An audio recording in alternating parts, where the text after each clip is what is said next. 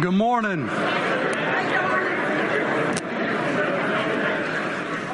So let's go to the Lord in prayer. So, Father, we come to you this morning with great gratitude that your word is true, and Father, that your principles are eternal. Simply stated in Jesus' name, amen. So, we can all ascertain, right? We can all kind of open our eyes if you belong to Jesus, and we can kind of see that we are either in or we are approaching very rapidly the days of Noah, right?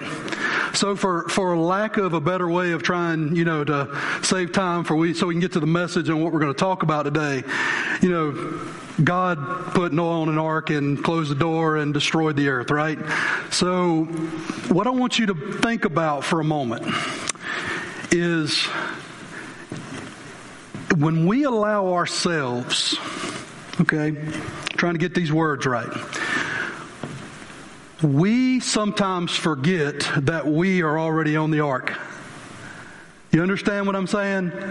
We, we who are in Christ are already on the ark. Okay? And what we do because of how we look at the world, the Bible says that man was doing continuously what was evil. Meaning he was living out his own imaginations. He was living out his own desires. Now, we get caught up in that sometimes too. But I think what the problem is, is that we forget who we belong to. And that what we do is we start focusing on what those people outside the boat are doing, and it discourages us. And so we think we're supposed to go isolate ourselves away from it and not be a part of it. Now, that's not what Jesus said. Jesus prayed for you when he was praying for his disciples, and he said, Lord, I pray that you keep them from the evil. That's what he said. Now, he didn't just stop right there. He went on and he said, When I pray that you keep them from the evil, he said, I'm also sending them back out into the world to do my will. So, first things first. Hello, my name is Frankie, okay? And I am a recovering cynic. Now, this is not a rhetorical question. So I expect that every single person in this congregation will raise their hand. How many of you have ever been a cynic? Some of you are like, I don't even know what that word means, Frankie. But you raised your hand anyway, right? So let me tell you what a cynic is.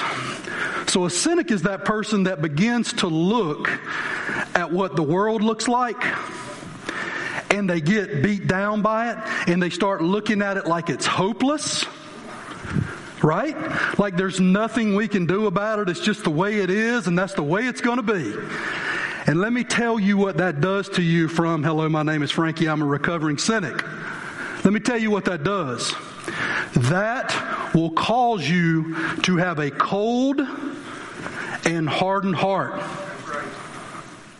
It will discourage you so severely that your heart will become like stone and you will be bitter.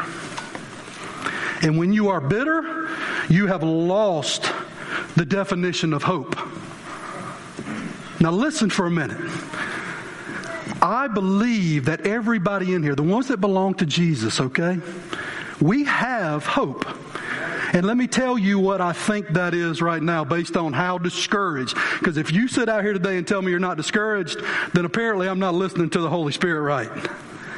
Because I believe that we've all been discouraged pretty recently by the way everything looks. And I believe that we believe that Jesus is the hope in our mind, in our mind, but we don't always live like He's the hope inside of our heart. Now you let that sink in for a second. Because when we allow ourselves to pull on a worldview, right? And we want to look at what the world looks like and we want to allow it to beat us down and we want to allow it to discourage us. And I, and we could spend all day talking about the days of Noah and discouragement and family life and bad marriages and children who disobey and all that kind of stuff. We could spend weeks talking about it. So when I say discouragement, I'm lumping up everything. I'm saying hopelessness. Okay? That's what we're looking at. But do not forget that you are on that boat, on that ark, because you have hope in Christ. Your vision needs to be focused on the ones that are still outside of there, regardless of man's opinion, regardless of world opinion, regardless of anything else. Our hope has to be in Christ. Now, Having said that, I think that we can pull a lot from the days of Noah, right? But I also believe we can pull a lot from the days of Elijah. And I'm not talking about the song, you know, the old song from the 90s, The Days of Elijah. I'm talking about this prophet who was stuck in the middle of the book of First Kings. Now, again, for lack of time and where I want to go with the, the message, I'm going to give you the quick synopsis right? A lot of people in here know who Elijah was. And I'm going to go ahead and tell you, don't shut me out because I know a lot of you out there who know who he is. You're saying, Frankie, well, I'm not Elijah. I didn't call fire from heaven. I can't do the same things that Elijah did. So you kind of shut that off. Well, you're missing part of where I'm going to go with the message if you shut me out. So the other side of this is, is that if you turn to the book of James, James 5, chapter 17. You ain't got to go there right now because I'm going to say it for you. It's in the chapter where he's talking about the prayer of a righteous man availeth much. And then in the next statement it says, and James had the same nature that, I mean, excuse me, Elijah has the same nature that we do. Now I wonder what that means. I take it as saying the man prayed hard, but I also take it as saying Elijah wasn't exempt from the same things that we go through as believers.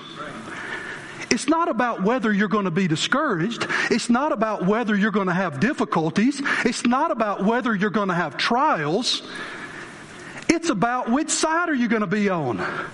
How are you going to deal with it? Are you going to deal with it in the worldly way? Are you going to let it destroy you internally, make you become bitter and angry, make you run off and go isolate yourself in fear?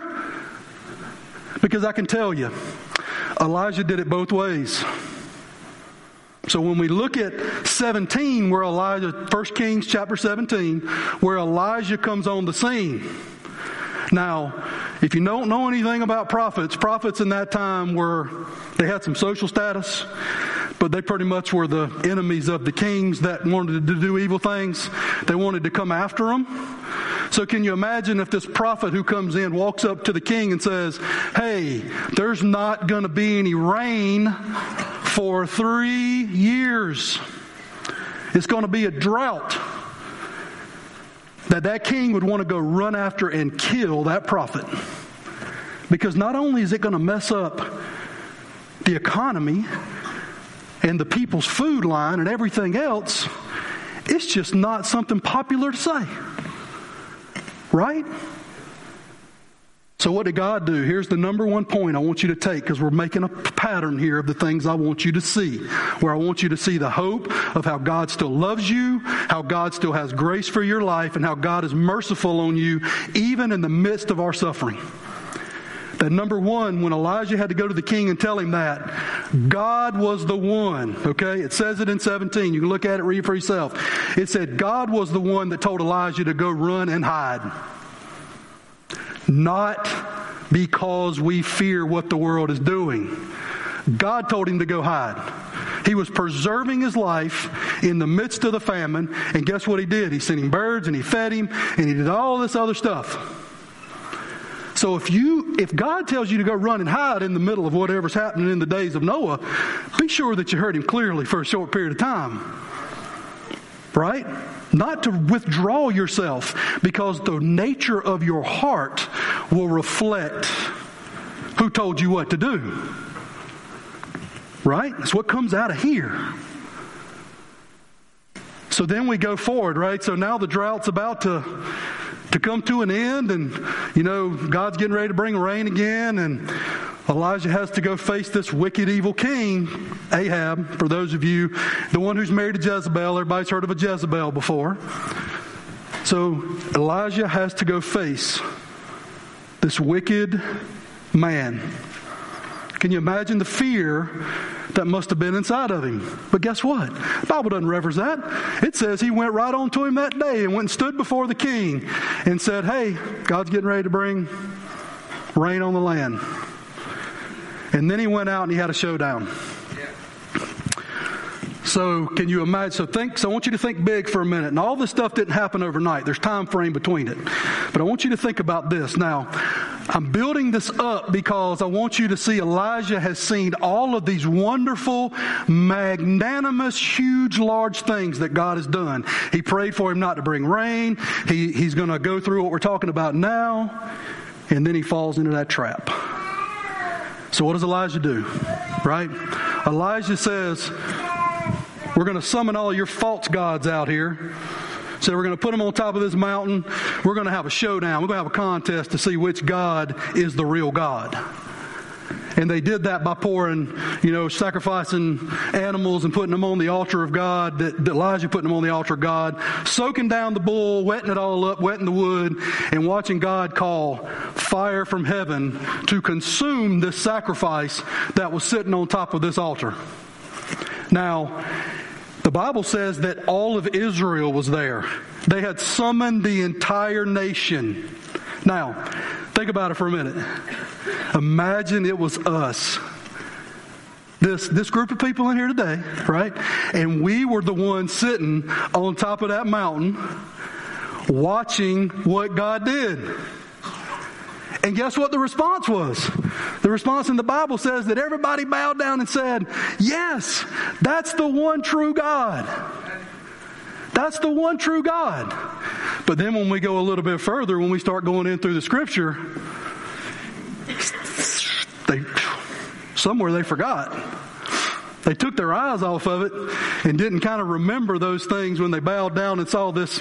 I don't know. I don't know about you, but if I saw an animal get consumed by fire being called from heaven, I probably would still be on my face too. So the point being is you have to see that Elijah saw these great things that happened. And yet he was not exempt from the discouragement that man can put on you, or if you allow it to do so. And the last thing before we go into the scripture we're going to go over is that God gave Elijah, he turned him into a supernatural track star. If you read that, it says he tucked his robe in and he outran Ahab's chariot. Now, that time the chariots were the fast things. So, not to mention, right there to the very end, God allowed Elijah to see his power at its mightiest. And then what happened? Well, we're on this series right now, right? Christ in the chaos.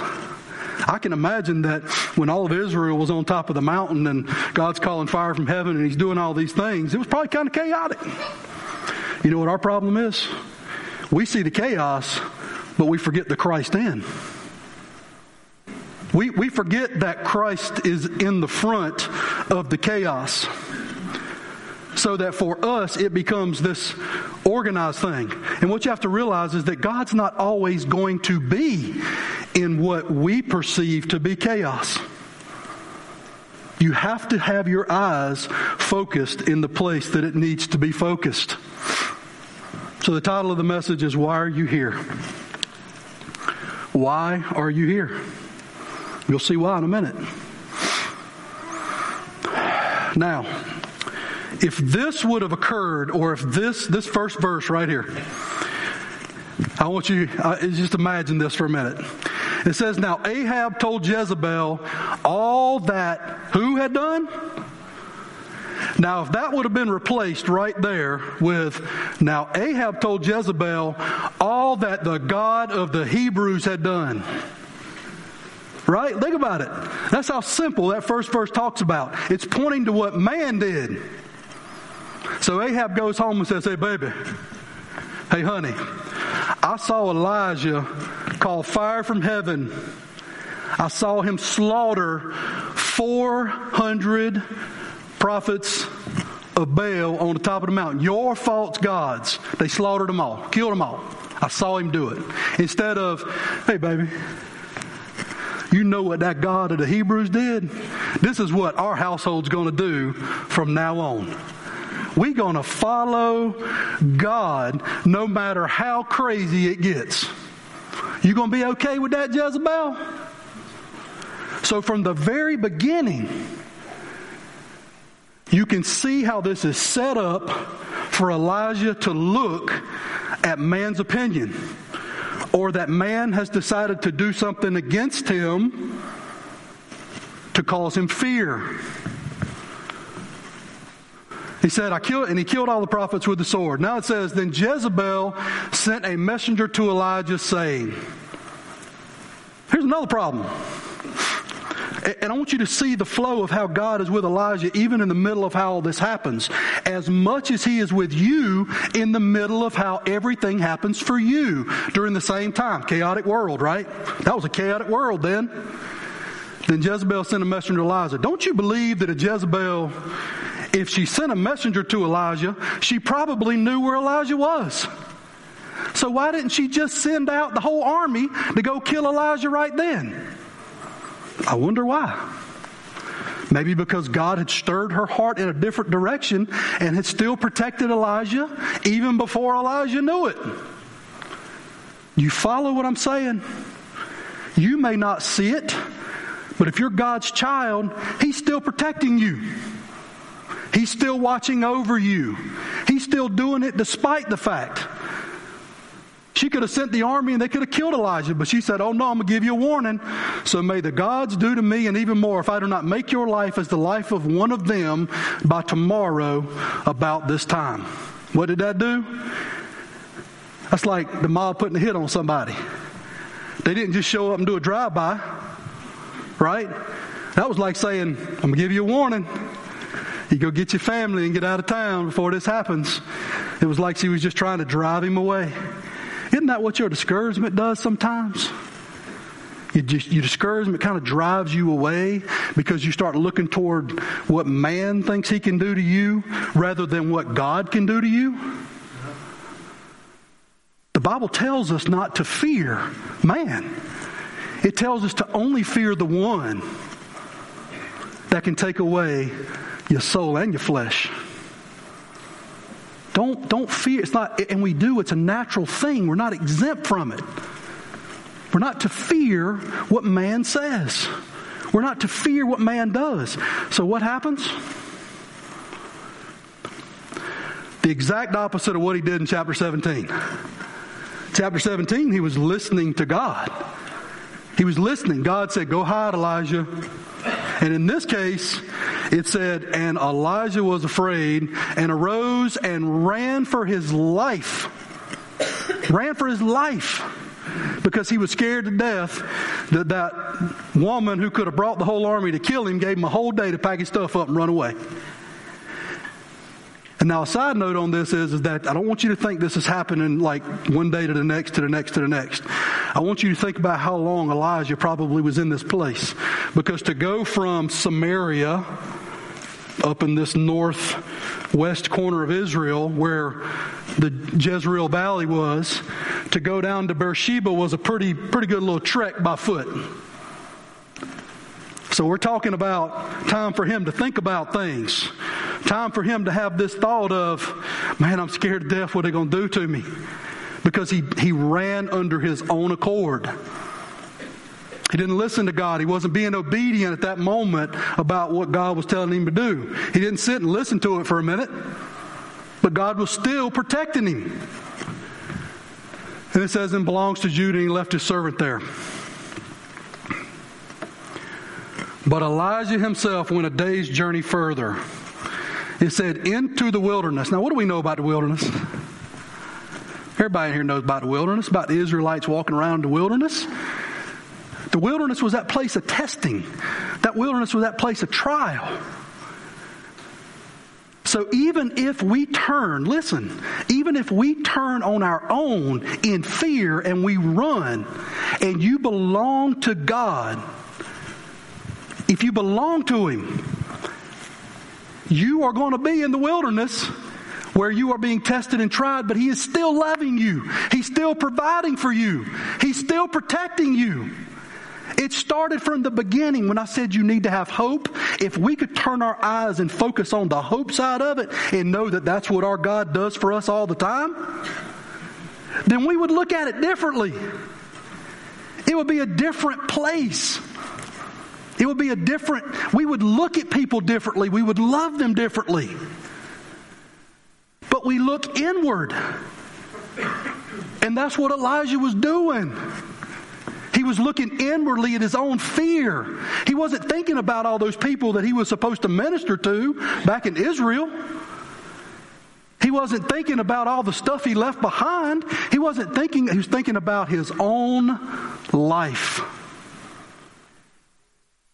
And we thought that Elijah, now listen, uh, you, we can't say anything about Elijah because Elijah showed up on the mountain of transfiguration with Jesus, got to see him all lit up.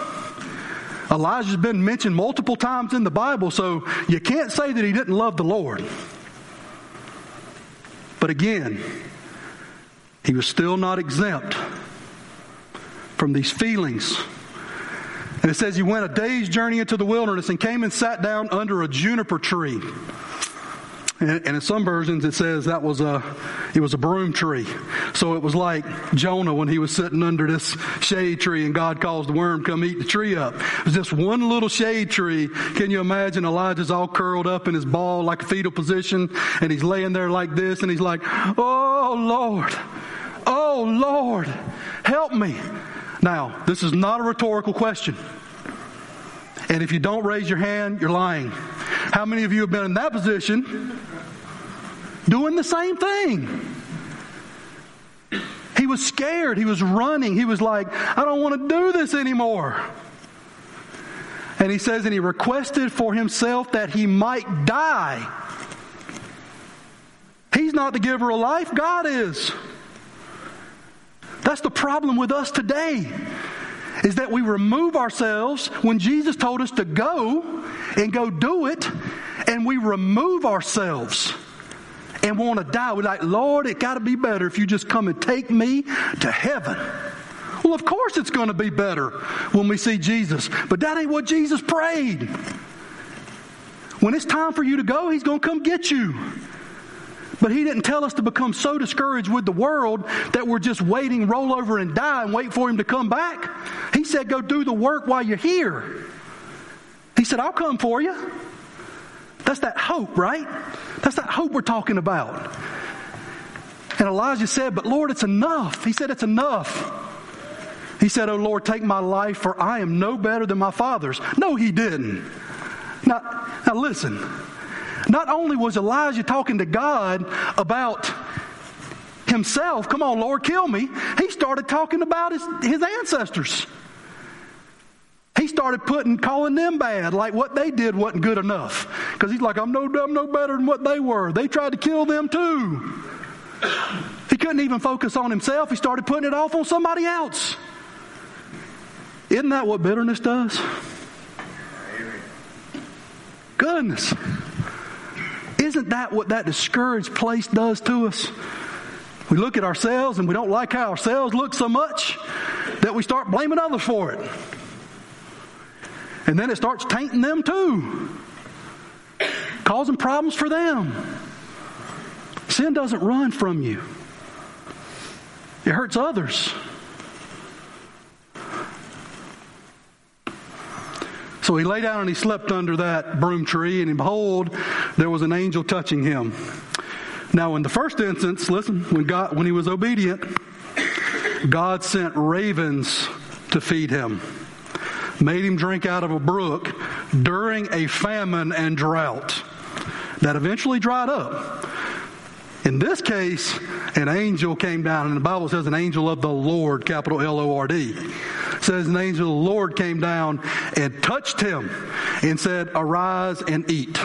Now, we just talked about Elijah being under this tree, all curled up in the fetal position, complaining about everything under the sun. And yet, God still loved him enough that he came down and touched him on his shoulder, woke him up from his slumber, and said, Now go and eat. And it said, and he looked up and he saw the jar, and he saw the bread cake of hot stones and the jar of water, which is the sign of God's sustenance and protection. So it says Elijah ate and drank and laid down again. And then the angel came back. So all he did was he ate and drank, rolled back over to feel sorry for himself again. Right? So then the angel came and tapped him on the shoulder. And this time it's kind of, I look at the scripture and I go, um, he was being a little sarcastic this time because Elijah said, It's just too much, Lord. It's too much. And so, what does the angel say in response? He says, Come on and get up and eat again, because if you don't, this journey is going to be too much for you. Now, Elijah's still going in the wrong direction. He ain't going toward Israel, he's going away from Israel. But don't you think God knew that? Y'all believe that? God pretty much knows everything, right? So God knew Elijah was going the wrong way. Yet in the beginning, he protected him. And in the middle of his suffering, he still sustained him. And it was self inflicted. He was being disobedient. He went and he ran. But God still loved him enough and knew that he was going to restore him. So he took care of him. He told him to rise and eat because this journey he was going to go on wasn't going to be, a, he had to have some sustenance to be able to finish the trial.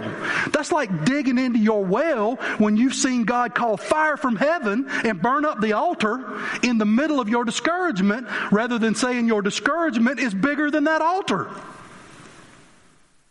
That, think about it. Think about it.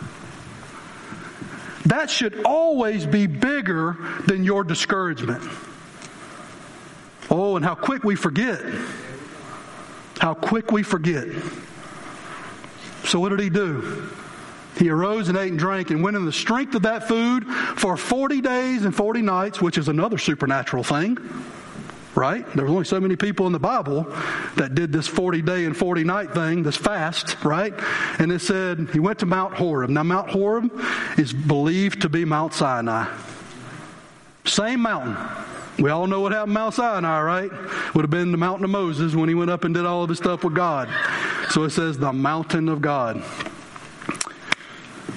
And where did Elijah go? He went into a cave. He didn't sleep out under the stars. He said he came there to a cave and went to sleep inside the cave. Well, I don't know about y'all, but anytime you ever looked at a cave, it's kind of dark, kind of damp, you know. But I also know in the Bible that it says a cave also stood for protection sometimes. David went and hid out in the cave when he was running from Saul. And God used that cave to be able to protect him. So not only was it Elijah's place of suffering, right? Self imposed. It was also God's place of protection. Two different ways. Got to get your focus right about where you're looking. And it says, And behold, the word of the Lord came to him, and he said to him, this is, this is the title of the message, and I want it to resonate. I hope the Holy Spirit makes you try to think all through that question. Why are you here? What are you doing here, Elijah? What do you think God wanted him to answer and say? Well, Lord, I got scared when Jezebel said she was going to kill me. And I decided to run. I didn't sit there and pray about it. And I didn't, I didn't, um, uh, I did, Lord, I, I, I can't make excuses. I don't know why. But I was scared, so I ran. That's kind of what he was wanting him to say. Because you can't tell me when you're in that place that if you belong to Him, that the Lord's not in you somewhere encouraging you, trying to stir your heart a little bit. But He says, What are you doing here, Elijah? And how'd Elijah answer?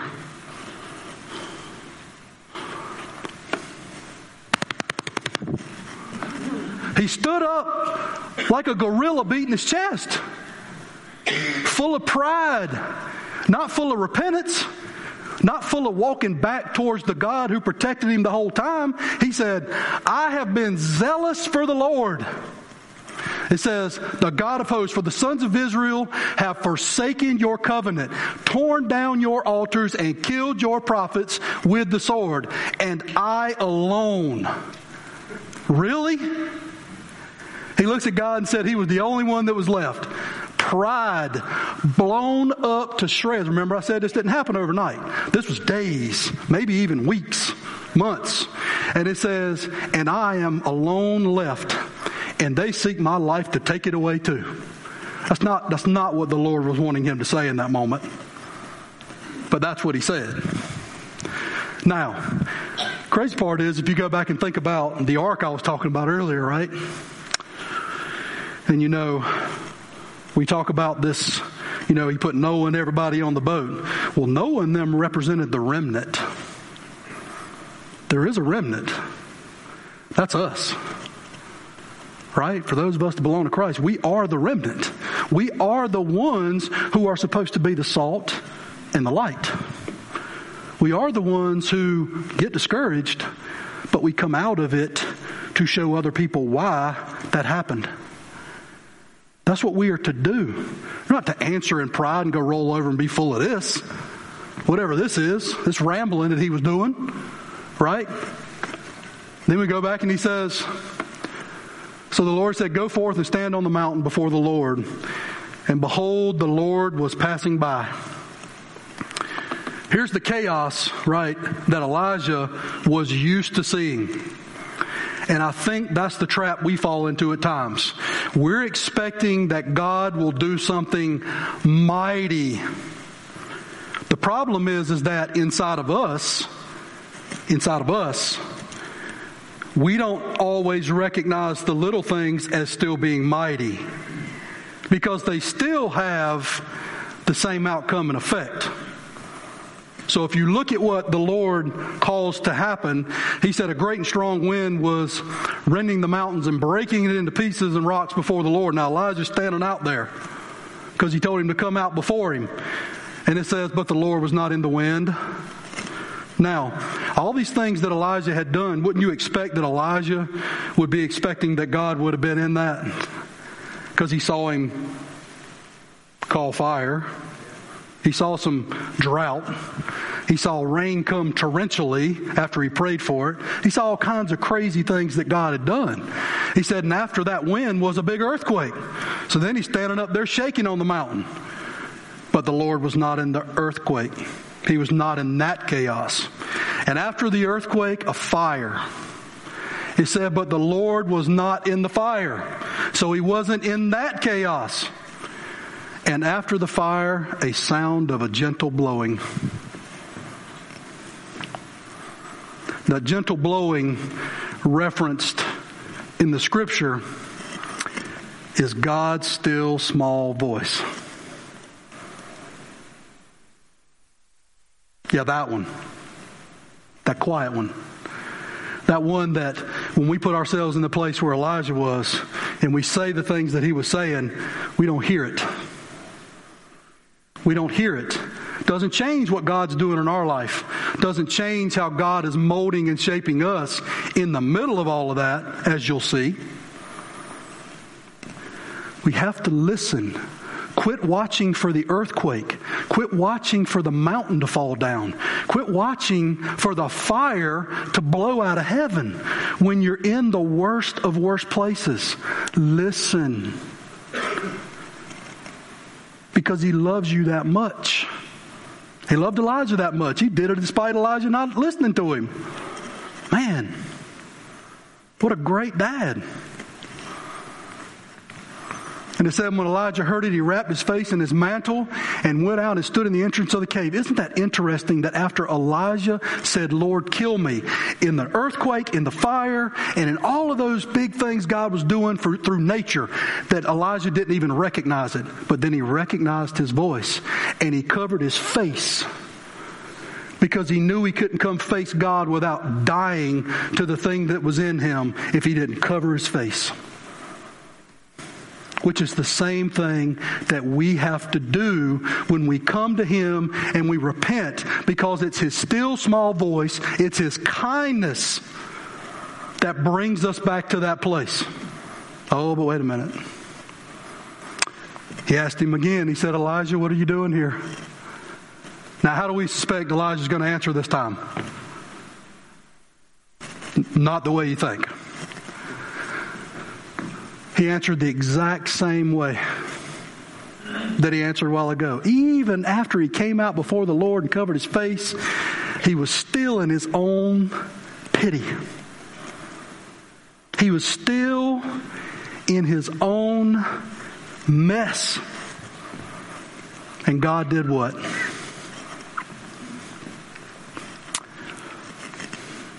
Here's the part, the hope, the beauty of it. Is the Lord said, Okay, Elijah. You know, I'm just kind of summarizing here for a minute. He said, Okay, Elijah. You, you clearly are not hearing what I'm asking you. And you clearly don't understand the answer that I, I'm looking to get by me asking you the question, Why are you here? So, this is what you're going to do, Elijah. You're going to turn around by way to the wilderness of Damascus, which was from where he was, was all the way on the other northern end of Israel. All the way at the top. Long way. I even tried to look at it on the map to figure out the mileage. But it says, and when you have arrived, you shall do this and this. So he started listing out the things he wanted him to do. Now Elijah still ain't come back to him and said why he was in the place that he was in. But he told him to turn around and go back from where he came. So what I want you to understand in this is, that you can run, you can be discouraged. God will love you. God will sustain you. God will hold you up, but you will not, listen very carefully, you will not be able to push that thing under the rug and never address it. Because he said, Elijah, go back the way you came.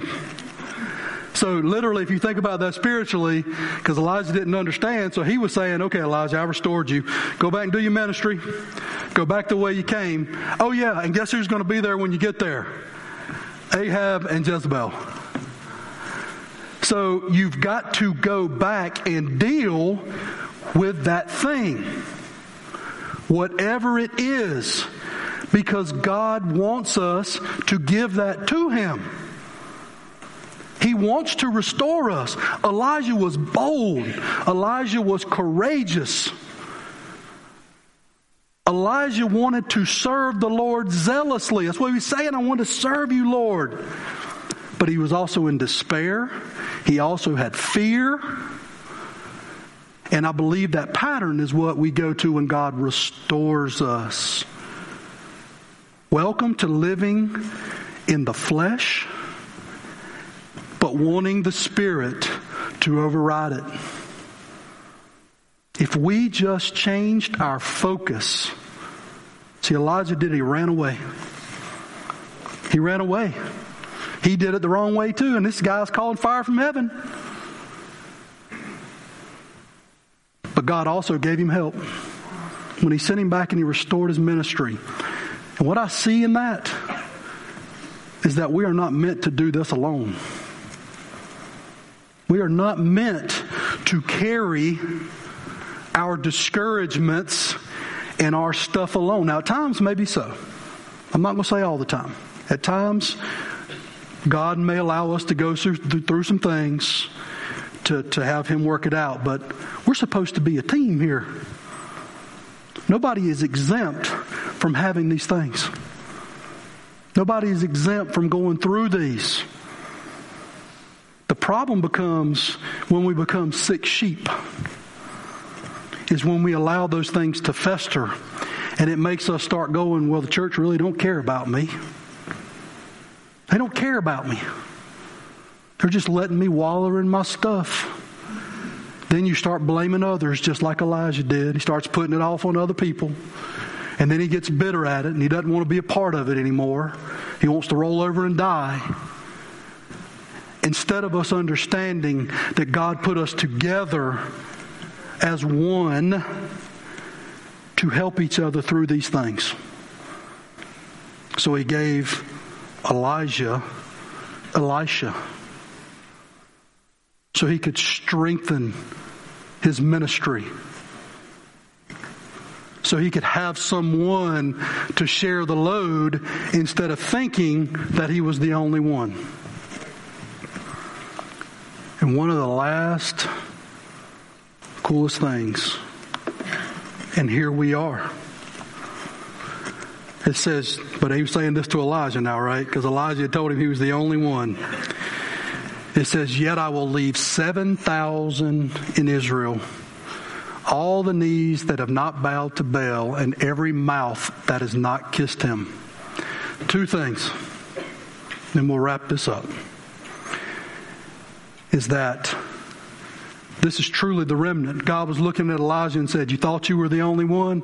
He said, I got lots of people who still haven't bowed their knee. I will always have lots of people that have never bowed their knee. So now for us who belong to Him, right? I want you to think about that spiritually. When you are discouraged, when you are in a deep, dark place, when you are bitter, when all of those things in the world that can happen that pull you away from your focus on Christ. I want you to think about the 7,000 other things in your life. The 7,000 other things in your life that God has done that's not an idol. Don't focus on the idol. Focus on the things that have not bowed down to those idols. Do you understand? Because if you don't, if you do that and look at it that way, it doesn't mean that the fear goes poof. It doesn't mean that the discouragement goes poof. But it means that you will see it from a different side. That's what it means. God is here to protect us. God is here to sustain us. God is here to mold us and shape us. If He will do it to His own prophets, He most certainly is going to do it to you. Without question. Because the end goal is that you will look like His Son, Jesus Christ. And in that, that is hope. Who in here doesn't want to look and act like Jesus? That's what we're supposed to do. That's what this life is about. It's about us walking through that to be more like Christ. The beauty in it is, is that God will restore you in it. He'll take you out of this place, place Elijah was in when he was running in the wilderness. You might be there a little bit. I was there a long time. You know what sustained me in the middle of that? Is I still knew that I belonged to him. And I'm pretty sure that Elijah knew that he still belonged to him too. So, Father, we thank you this morning for your mighty hand upon our lives. Father, that despite us, despite us, Father, you still love us, you still protect us, you still guide us, you still strengthen us, no matter what happens to us in life. Father, open eyes and let us begin to focus on those things that you have done in our lives, Father, not the things that we lose ourselves in. Help us to be gracious even in the discomfort, knowing that you are turning that for our good, that you are molding us more into your Son. In Jesus' name, amen.